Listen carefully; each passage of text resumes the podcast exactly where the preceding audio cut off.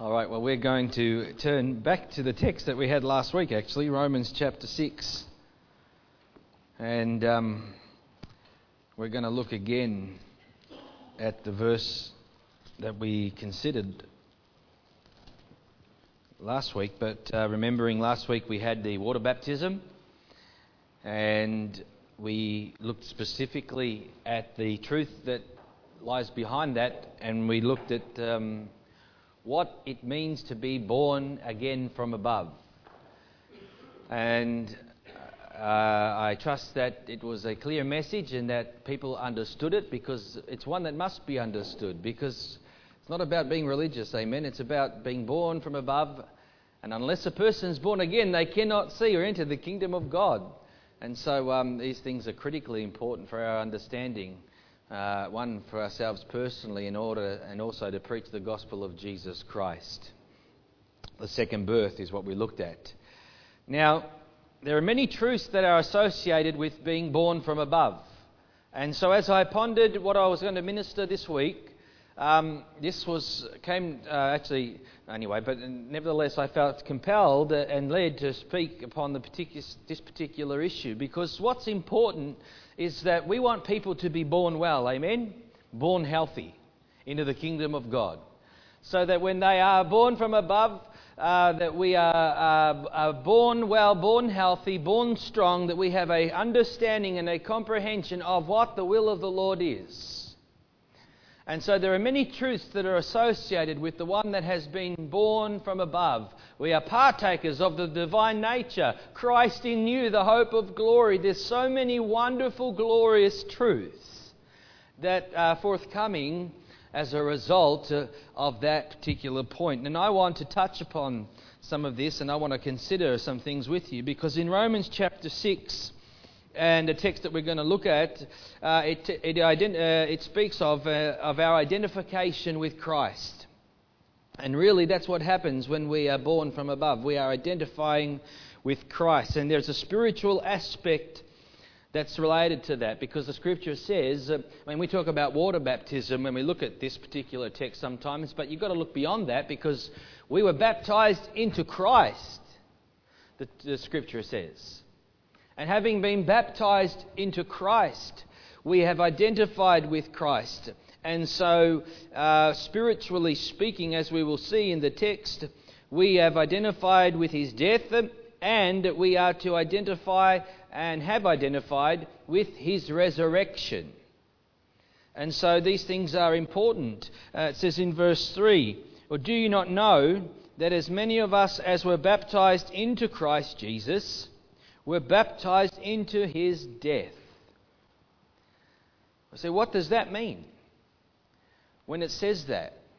Because there's a spiritual truth here, and it must have a practical application to the Christian life. And that's what we want to consider this morning. These are the, some of the things that we want to glean so that we can understand uh, what God would have us to do and how to live as a Christian. Because uh, what this text teaches us, I believe, uh, is one of the most important and fundamental truths uh, of Christian life, uh, and it must be clearly understood, especially early on, as a new believer in Christ. Then we would understand what God would require of us, what the Word of the Lord would teach us to do, how to walk worthy before, before God and fully please Him. And so, we want to, oh, I want to preach a message that I've entitled this morning, Born, not again, Born Crucified. Okay? Born Crucified. And there's a truth that surrounds this and lies behind this, and I want to uh, uh, um, identify it with you because if we're going to walk in the victory of Christ, if we're going to abide in the fullness of Christ, if we're going to walk and live in the Spirit as we are exhorted to in Scripture, then it is imperative this morning that we understand that we have been born crucified and what that for us uh, in the spiritual aspect, but how it practically applies to our lives as we seek to serve the Lord and walk in the place of sanctification before Him. Hallelujah. And really, what we're dealing with is the issue or principle of death and life. And I want to start verse 5. Um, we looked at verse 4 last week, but we want to look at verse 5 today. For if we have been united together in the likeness of his death, certainly we also shall be in the likeness of his resurrection.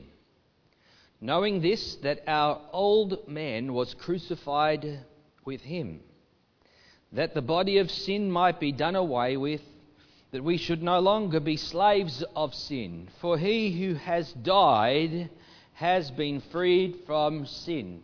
A few references to death there, isn't there? And for a good reason as well. And yet we find the words, we have been crucified with him. So in being born from above, in being born again, we are born crucified. Okay? Now, Paul is speaking here, just to establish quickly the context, Paul's dealing primarily with the issue of sin. And so, being dead to sin, having uh, uh identified and being baptized into the death of Christ, having been crucified with him, as the scripture says, uh, that we should no longer be slaves of sin. So, the context of this principle, truth that Paul's talking about, is, it finds its application in relation to sin. But the principle uh, uh, has greater applications than just that. And so we not, we're not going to be looking specifically at the, the uh, sin, how the principle relates to it, although we will be addressing it in a roundabout way. But we're going to, I want us to see the truth itself. I want us to fully identify with the truth itself that we have been born crucified. In being born again from above, I have now identified with Christ's death. I have been crucified with him. Verse 5 clearly states it For we have been united together in the likeness of his death. Certainly, we also shall be in the likeness of his resurrection. You see, if there's going to be a resurrection, amen, there first has to be a death. Okay?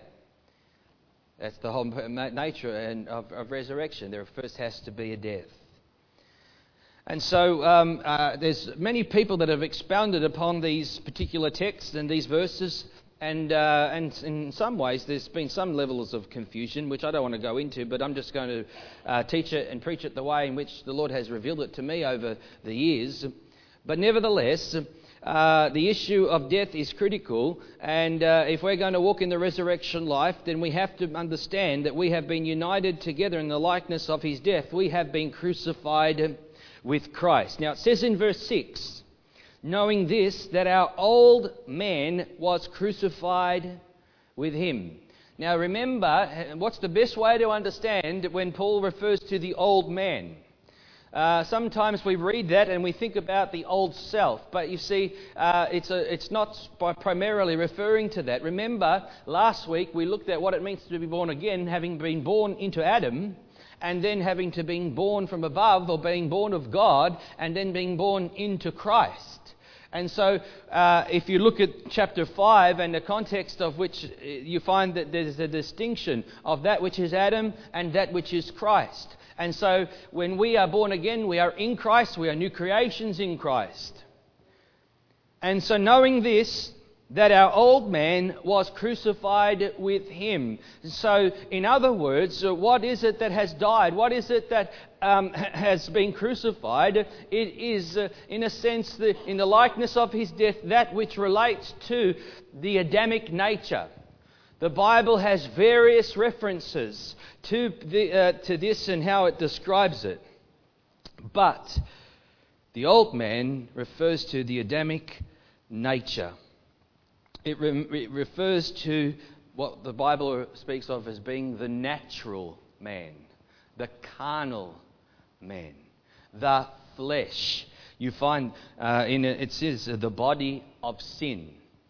So you find these, these, um, these expressions, and they're all really representative of the same. They're all interchangeable in a sense, although distinctly different, but they're all fundamentally related to the same truth, and which relates to the old man, the Adamic nature, the sinful nature, that which has its propensity unto sin. But praise the Lord, in having died with Christ, we have been freed. Freed.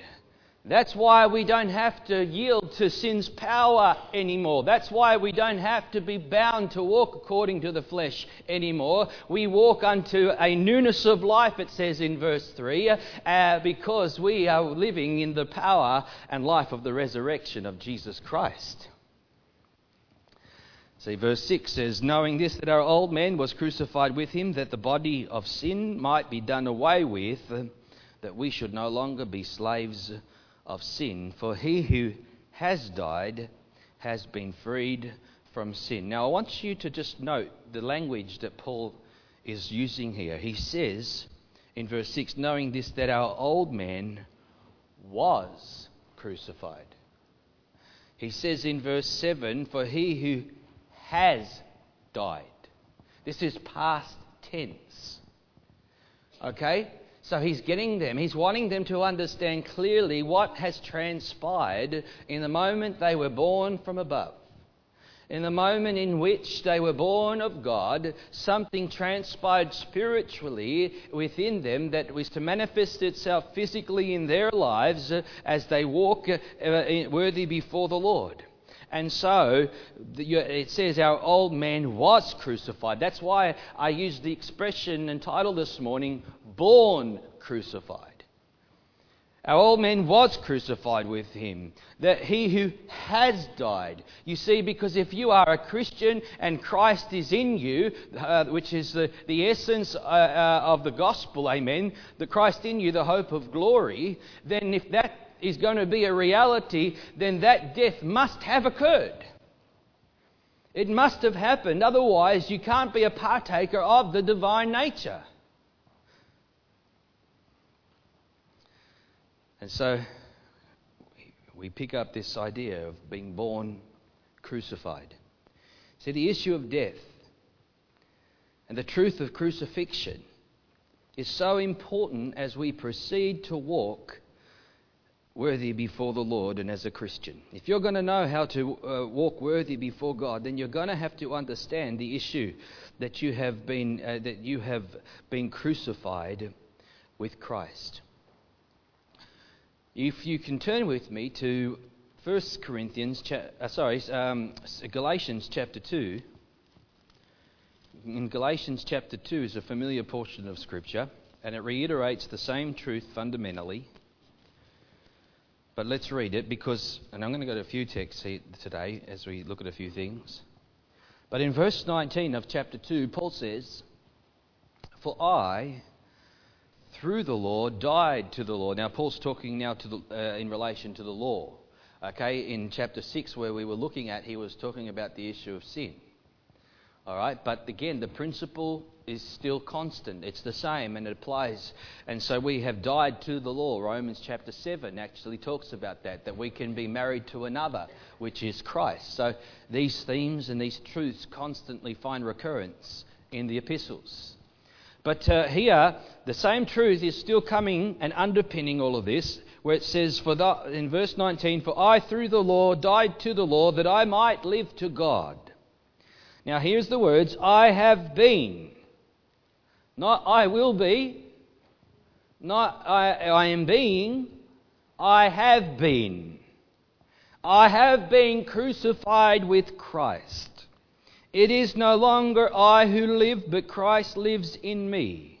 And the life which I now live in the flesh, I live by faith in the Son of God, who loved me and gave himself for me. I have been crucified with Christ. See, Paul had a, a, comprehension, a revelation, an insight and an understanding to that which had transpired when he was born of God. I've been crucified with Christ. But you see, there's lots of truth that, that's contained just in this text alone. He says, It is no longer I who live. Not that he doesn't exist in the self sense, because you're still there, right? But it's no longer I that live in the sense that I don't live and walk according to my will and my ways, but rather now I am operating uh, according to the laws of God, the law of the Spirit of life in Christ. And he says, It's no longer I who live, but Christ lives in me. Hallelujah. Christ lives in me. There's my crutch right there, Brother Sam. Christ in me. What a glorious truth. Uh, and I can, every time I talk about it or say that word, I just stand in amazement and wonder at such a wonderful God. That I am the temple of God. That we are the temple of God. That Christ is in us. This is the gospel, been the mystery revealed. And so, how exciting it is. Hallelujah. And so Paul says, It's no longer I who live, but Christ lives in me. And in light of that, the life which I now live in the flesh, I live by faith in the Son of God who loved me and gave himself for me. You see, Paul is very acutely aware and he's very mindful that his life now is not his own. He understands that he has been bought with a price. And the life he now lives in the flesh, he is uh, under an obligation to love the Lord with all of his heart, to serve the Lord with every facet of his being. And, uh, in, in, this instance, uh, uh, in the life that I love, I now live in the flesh, I live by faith in the Son of God and loved me and gave himself for me. I'm crucified with Christ. He came to a place where he understood it's not my will, but it's your will that must be done. Now, let me say this this can be a struggle for people, and this is sometimes uh, for all of us, and many a times, where the battle lies. Because who is going to have the ascendancy in your life? Is it going to be God, Christ? Or is it going to be self and the flesh? And this is the, uh, as we embark on the journey of the Christian life, we very quickly learn the struggles that are associated with this. That there's a battle that rages uh, because we find that God's word and God's will is for us to go in this direction, and yet we find that we want to do this. And so, who, who prevails? And so this is very important because you must understand that, that your position and identification with Christ in the likeness of his death, you've been crucified with Christ. It's no longer I that live. That's why if the Lord wills, what does God want? What does God say? What's God's will in this moment and in this instance? Because He is the one that's in control. He is Lord. Amen? And so uh, we, we begin to walk in this practically in the issues of life. Christ or self? Will we walk in the spirit or after the flesh? I remember when I first got saved, a friend of mine who I was uh, had had uh, uh, uh joined with me at the time, uh, and then after a month, he realised, "Hey, wait a minute! I have to make some serious decisions here um, is I have to forsake this, I have to stop doing that. And he said, Well, you know what? I'm not going to pay that price. And, and off he went. And usually we would look at that and say, Well, there's somebody who doesn't understand the issue of the cross, who has no understanding of the crucifixion. And uh, I question whether ultimately, in that moment of time, I was actually born of God. But you see, these issues will manifest, and they will manifest uh, in various ways, and they will manifest for the child of God as well. You see, when you understand that you were born crucified, you realize that you are now obligated. It is, as Paul would say, your reasonable service to God. It's the logical thing to do. We love Him because He first loved us. We lay down our lives for Him because He laid down His life for me. It's not, it's not illogical. God asks nothing of us that He hasn't done for us, does He? And so, in light of this, we, we begin to see, uh, and Paul would say it in Romans 12, where he would say, um, I beseech you, therefore, brethren, by the mercies of God, that you present your bodies, now listen to this, a living sacrifice. You see, we're spiritually speaking, we have identified with Christ, we are crucified with Christ, we are in the new man. But you see, we're still in the flesh. And so we must now present our bodies as a living sacrifice. Because if you don't, your flesh will gain an ascendancy and you'll begin to walk after the dictates of your own heart, your own will, your own desires, and God will be second and distant. And God doesn't take that place in our lives. Amen. He's first, He's foremost, He's Lord of all.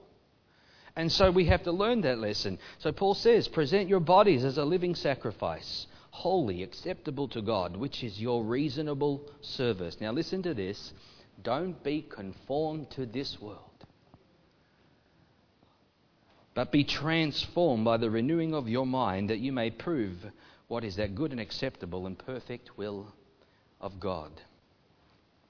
So, in light of these, this fact, in light of this reality that we have, uh, uh, uh, we have been born crucified, we must now take it to a practical application and, and say to ourselves, then how do I live the crucified life? How am I to live the crucified life that is well pleasing to God? Because if you read the Gospels, Jesus is very clear about this, isn't he? And how many instances just uh, throughout the throughout the Gospels do we find Jesus says uh, that you must take up your cross and follow me. Now, is the cross a symbol of joy? no. The cross is a symbol of death.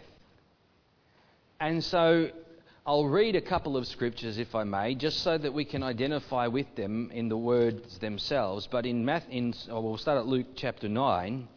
Um, uh, Jesus speaks in verse 23, and he says these words He says, Then he said to them all, If anyone desires to come after me, let him deny himself, take up his cross daily and follow me. See, notice here there's a death to self now. You have to die to yourself. Deny yourself. Verse 24 For whoever desires to save his life will lose it, but whoever loses his life for my sake will save it. For what profit is it for a man if he gains the whole world and is himself destroyed or lost? Go to Matthew chapter 10 if you can, in verse 38. It's again the same similar words being reiterated. But let's read it. Verse, chapter 10, verse 38, Jesus speaks and he says, And he who does not take up his cross and follow after me is not worthy of me.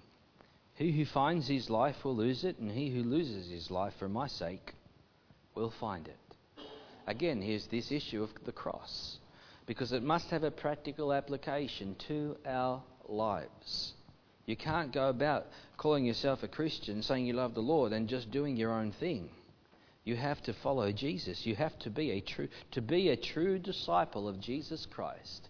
You must have and dealt with the issue of the cross. The cross is central. Now, if you're when you're born again and having been crucified with Christ, then you must automatically come to an understanding. It's not my will, but it's your will that must be done. And there will be things where you'll be confronted and you'll be conflicted in your own heart. And you're going to have to make a choice. Is it God or is it me? Is it God? Is it the truth? Or is it this lie? What am I going to do? What choices am I going to make? If I can read in John 12, John chapter 12, and just uh, verses uh, 24 and 25, again, Jesus is speaking. And he says these words Most assuredly, he's speaking of himself, but there's a principle here. Most assuredly, I say to you, unless a grain of wheat falls into the ground and dies, it remains alone, but if it dies, it produces much grain. He who loves his life will lose it, and he who hates his life in this world will keep it for eternal life. You see, it's all about denying yourself. Take up your cross and follow me. That means, amen, that we will, we will do those things that are pleasing to Him. That means that we will structure our lives that are centered around the kingdom of God. That means, amen, that, uh, uh, you know, I'm going to read my Bible. I'm going to uh, have a devotional life. I'm going to walk with the Lord. I'm going to be in the house of God, amen, when church is on. I'm going to uh, walk holy and walk blamelessly and righteously before the Lord. These determinations must be made, and you can be sure, amen, that we will all have to confront these things in and of ourselves in this life. It's just the reality. You see, this brings to light another issue. I've looked at the fact that in Christ we have died, right? Now I'm telling you, you must die. Okay? You must die. In the sense now that you have to yield to God in the sense that you have to submit to God. And so the issue of death is constantly playing itself out, in which we, see, we, we are saying no to ourselves and yes to God. And so, because we're identifying with that constantly. And this is over the course of life, amen, over the journey of the Christian life, because if we're not vigilant and uh, mindful of these things, we will all be can to this trap. And so we must live the crucified life is what we're dealing with. Turn to Galatians chapter 5. Because again, we find some further applications of the crucified life. And Paul is dealing with the issue of the flesh and the spirit.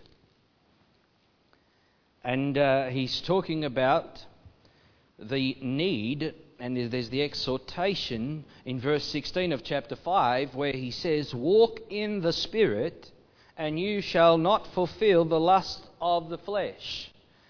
Now he says, uh, For the, the flesh lusts against the spirit, and the spirit lusts against the flesh, and they are contrary to one another. Isn't that the reality of the Christian life? Can someone say amen? Let's all be real. We've all got the same human nature. We all understand the, the struggles, the, con, the contrariness of our flesh, and it wants to gain an ascendancy. It wants to dictate, it wants to guide us in a path and a direction that is always opposed to God. And yet, uh, the challenge is to ensure that we are walking in the Spirit. And the Bible says, if you walk in the Spirit, then you will not fulfill the lusts of the flesh. That's the way to gain that, to walk in victory, to walk in fullness, to walk in the Spirit, and to live above, amen, and free from the power of sin and the lusts of the flesh to be kept in check. Because all you've got to do is start feeding your flesh and watch it come alive. Now, in verse 24 of chapter 5 of Galatians, if you're there, listen to what Paul says because he's talking about the works of the flesh and the fruits of, fruit of the Spirit. But then he says in verse 24, and those who are Christ have crucified the flesh with its passions and desires. Notice he says have. That's the past tense again. It's reiterating the same truth. Born crucified. I'm crucified with Christ. But notice uh, in verse 25, he says, If we live in the Spirit, let us also walk in the Spirit. That's the now. You're going to have to learn to walk as a Christian. You're going to have to learn to walk in Christ. You're going to have to learn to walk in, in His power and in His grace and in His fullness. But, amen, there's nothing more satisfying to the believer, amen, than walking in the Spirit. Hallelujah. That you can, uh, we live in the world, but we're not of the world. We, what, what, nourishes us and what feeds us, amen, is as we read the Bible, as we fellowship with God, as we talk to God. And they say, uh, that the world looks at us and they say it's a crutch. But it's more than a crutch, hallelujah. I have a relationship with God. I know God. I fellowship with God.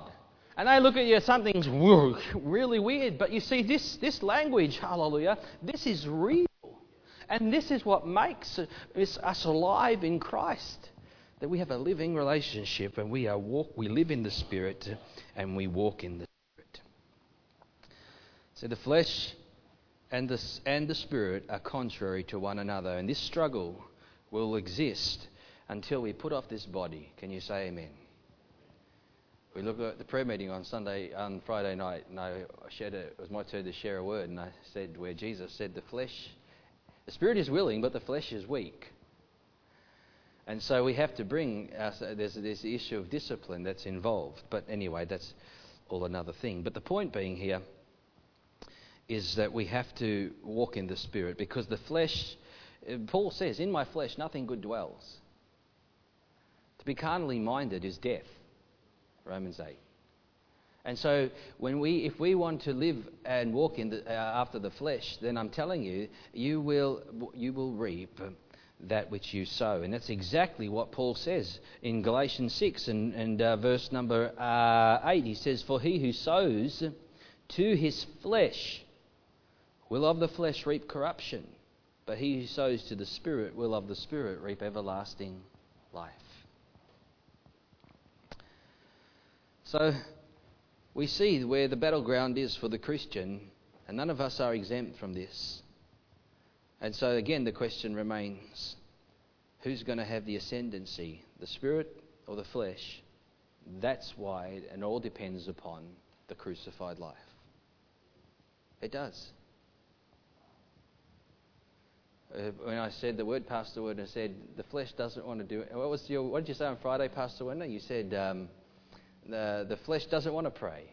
The flesh doesn't want to do anything that's spiritual. It's lazy. This flesh doesn't want to get up to pray. The flesh doesn't want to read the Bible. But I tell you what, the flesh would love to watch the TV. The flesh would love to read some gossip magazine. The flesh just loves. Isn't it amazing how you make the time for the things you love? I'm so tired. What? and you come alive. I'm tired to prayer. Oh, I'm tired. The flesh is weak. The flesh is contrary. The flesh wants to drag us away from that which is spiritual. And so we have to be very, very mindful of that. And uh, Paul deals with it in Romans 8 and shows us how. But again, we're just highlighting these issues of crucifixion, being born crucified. I have been crucified with Christ. You see, the issue of the crucified life is critical. I think that God, in His own ways and dealings with us, teaches this and reiterates this truth again and again in, in our Christian journey. I know for me, as I look back, even to this day, I look at various times in my life uh, and some of the trials and the tribulations that the Lord has brought me through. And you know where God brought me? He brought me back to the cross. And each time I come back to the cross, amen, I always find God. I always find His love, His mercy, His grace. And more than that, I find His life and His power. And amen, because out of death comes life. It's the, called, uh, Roy Hession wrote about it in his book, The Calvary Road. But uh, we have to live the crucified life. So there's, there's this issue of death to sin. There's this issue of dying to self. There's this issue, as we've just looked at, of dying to the flesh. And what else is there that we need to die to? There's one other thing I want to consider with you that the Bible talks about, and it's this the world.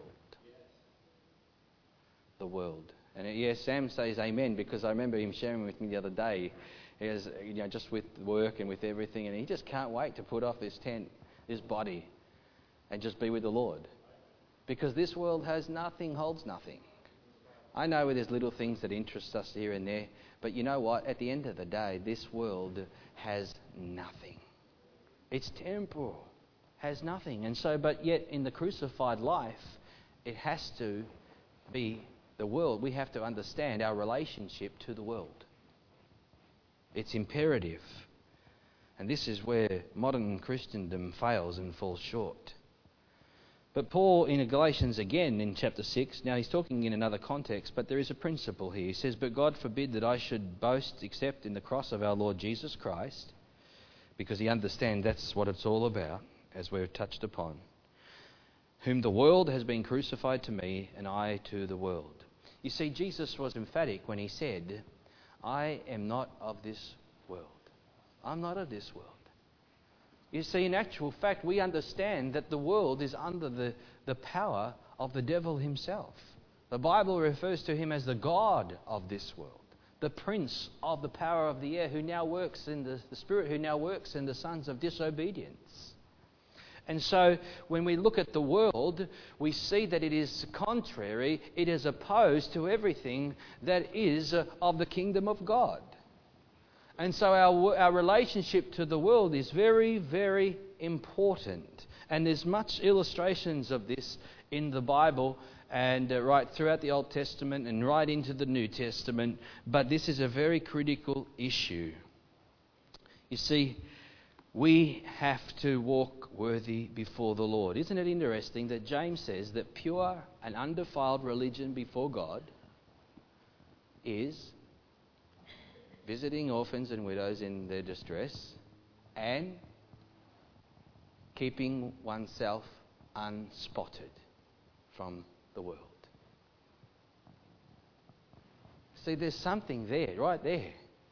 Because if we're not careful, amen, our garments can be stained. And thank God we have a stain remover. Praise the Lord. Okay? But better to not have a stain. Amen? That's the standard of God.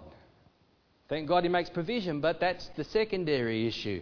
And so uh, the, the issue here is that uh, we are to be unspotted from the world. In other words, our relationship to the world is, su- is such that we are so different. Jesus says, The world hated me, it'll hate you. And so you can't be a friend of the world because we're not of this world. The world looks at us and they think that we're crazy. We look at them and we know that they're crazy because we know the truth. But you see, we understand we're not of this world. We don't live for this world. We don't live for the, the pleasures and the, the prosperities and, and uh, all of these things. That's not what drives us. Uh, the Lord can bless us with various things, amen, but still our heart is not tied. We know where our, our priorities are. And we have to live this way. In, in 1 John, you know the scripture, but I'm going to read it, but uh, just for the sake of it, as we make the point. But the Bible's so clear in 1 John chapter 2.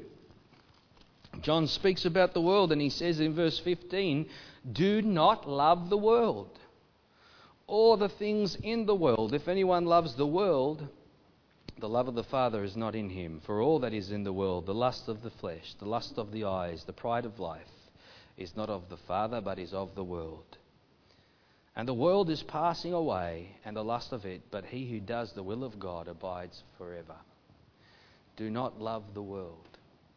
And so, if our relationship to the world has to be one of, uh, of living the crucified life, denying ourselves, you see, what are we going to do? We're going to live for the Lord, we're going to do the will of the Lord, or we're going to walk after the, the ways of this world. The Bible says do, in Romans, do not be conformed to this world, but be transformed by the renewing of your mind. And so we have, and it's a reality, the issue of, the, of what we call, or what's been termed as the worldly Christian, if there is such a term, but uh, I think it has a, a bit of a significance.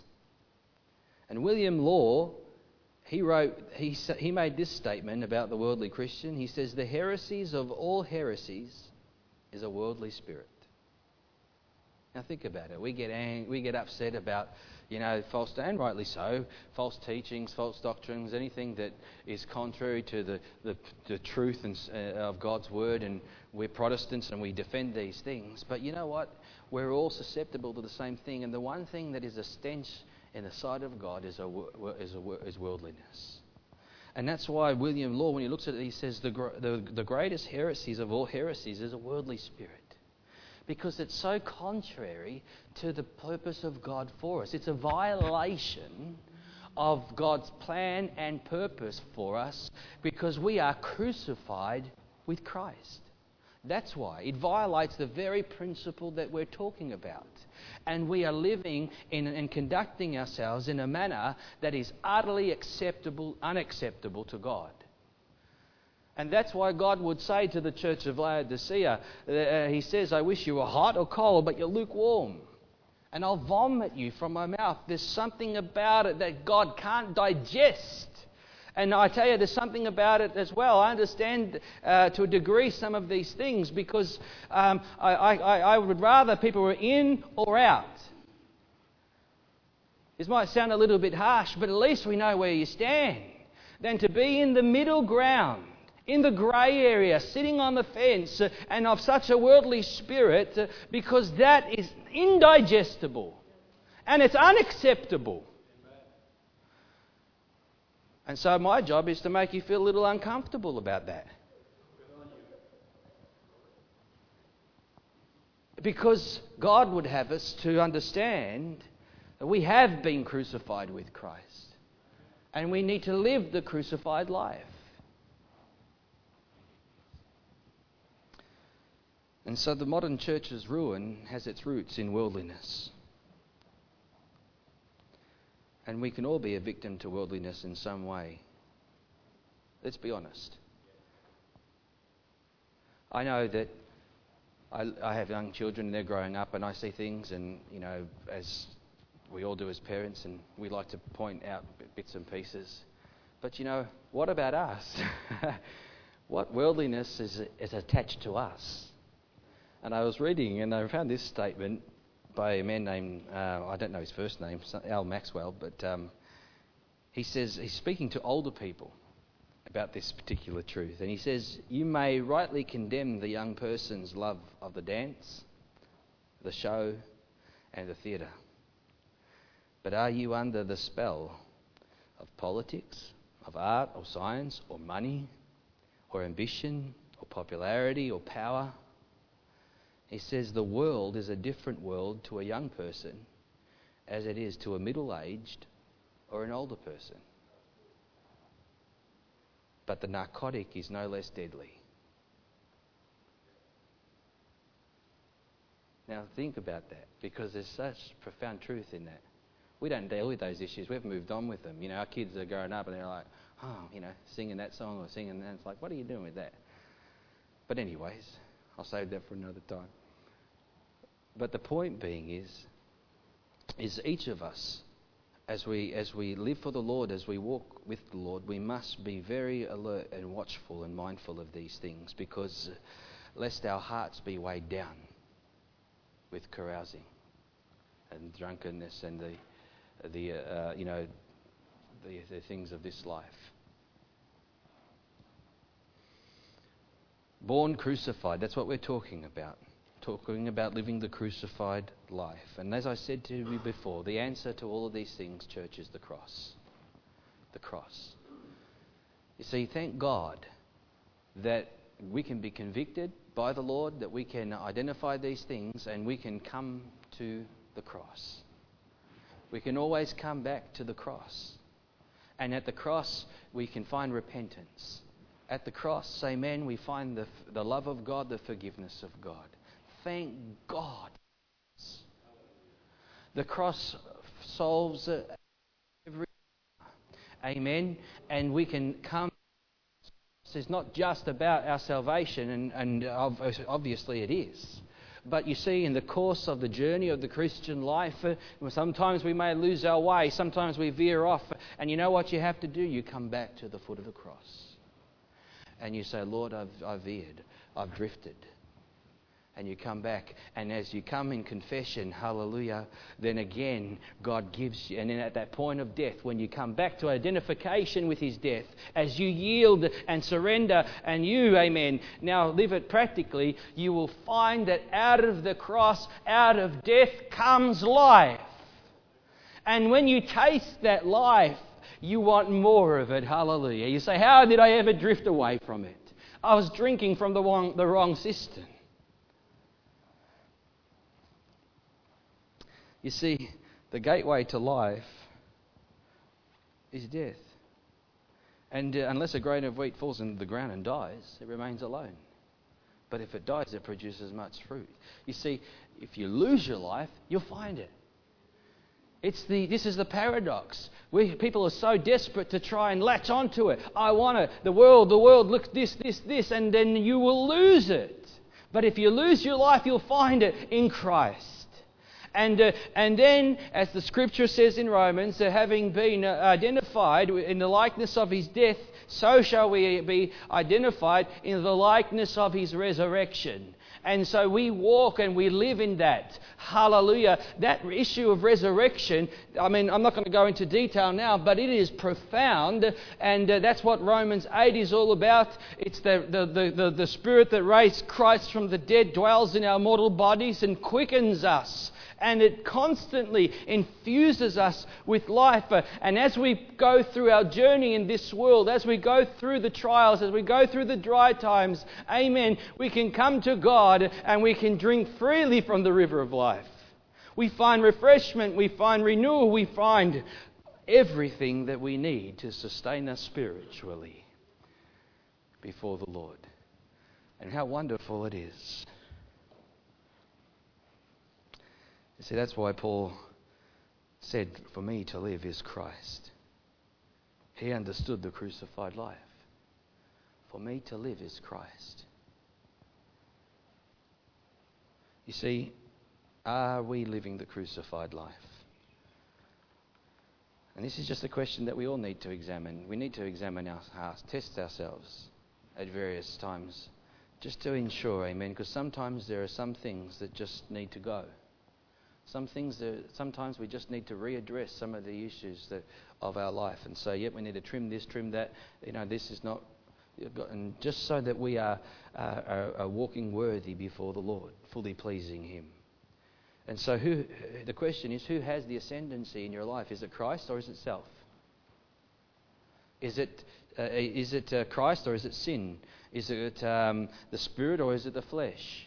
Is it God or is it the world that is in us.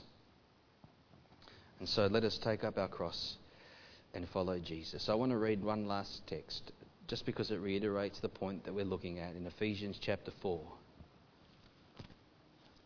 verse 20. Ephesians chapter 4, verse 20. The Bible says, speaking to the Christians, for, but you have not so learnt Christ. If indeed you have heard him, and have been taught by him, as the truth is in Jesus, that you put off concerning your former conduct the old man. You see, the old man was crucified with Christ.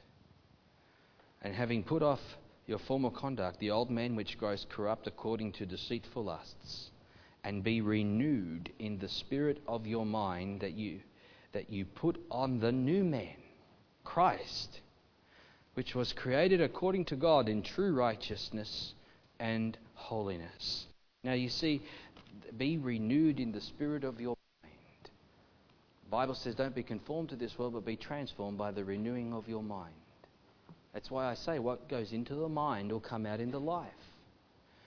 What goes into your mind? What are you feeding on? Because I guarantee what you dwell on is how you will ultimately live. What as a man thinks in his heart, so is he. And so when you are reading the Bible, you are basically, your mind is renewed. If you're reading the Bible, I don't care where you're at, if you're seeking God sincerely and honestly reading, then I know that you will succeed. Because God will speak to you. God will meet with you. God will minister to you. You'll find that the Bible will come alive.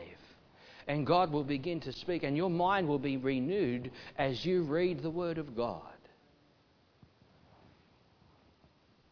and live the crucified life. Let's pray. Father, we just thank you this morning for the Word of God. Father, that we have been crucified. I have been crucified with Christ. Knowing that our old man was crucified with him. This is our identification. This is our position. And it is imperative, Lord, that as, uh, as uh, children of God, as born again believers, that we understand this because, Lord, there is a requirement that we would walk in the new man, that we would walk in the Spirit, that we would live in the Spirit. And God, I pray that if necessary, Lord, that we would put aside all those things that offend, all worldliness, all those things that would take us away from the Word of God, take us away from spiritual worship, take us away from obedience. Lord, let us choose. Choose to serve the Lord. Oh God, I pray blessings in Jesus' name. Amen. Amen.